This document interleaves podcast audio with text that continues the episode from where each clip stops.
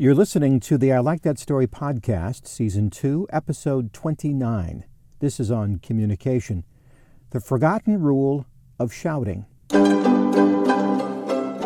Today's story brought to you by Evolution Consulting, nationwide image professionals for styling, speaking, and stage.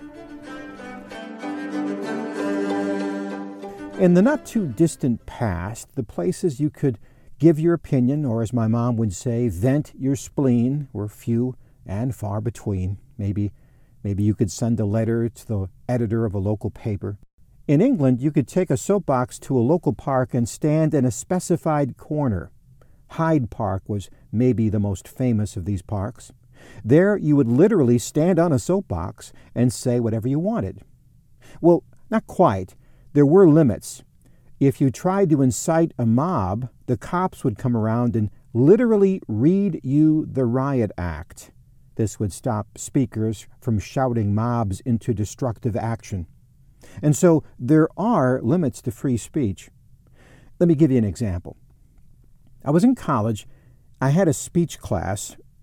I've always been good at speaking, so I was expecting I would get an easy A.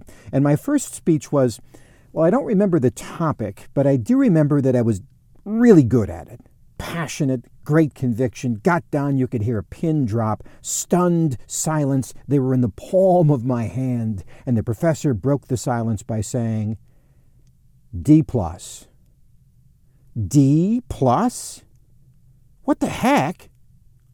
He said, because you effectively described the problem and offered no solution for it. So, that's not my job.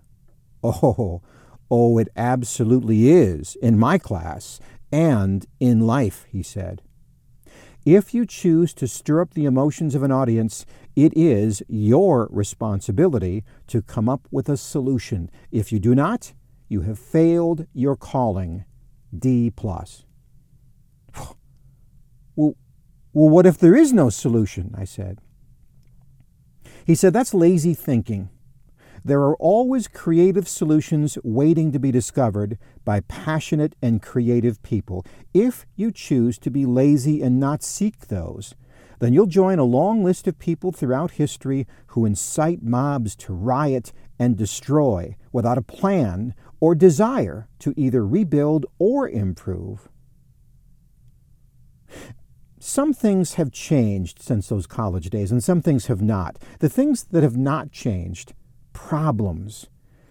We have just as many problems today as we have ever had, maybe more.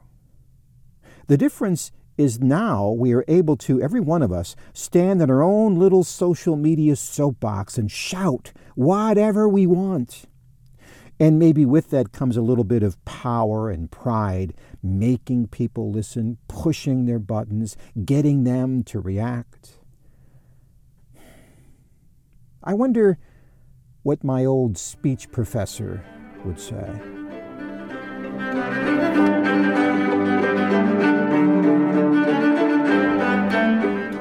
Anyway, that's the story. I'm working on a project called Father's Wisdom, a 10 minute, once a week way to build stronger families through stories and relationships. And if you're interested, I'm sending out some free lessons, including those stories, thought starters, and parenting strategies. Go to my website and you'll see a pop up asking for your email. Fill it out, and that's it. You'll now get a free monthly story and then later information on how you can get Father's Wisdom for free. It's ilikethatstory.net. That's the name of the website, ilikethatstory.net. Until next time, I'm Jeff Gould. God bless.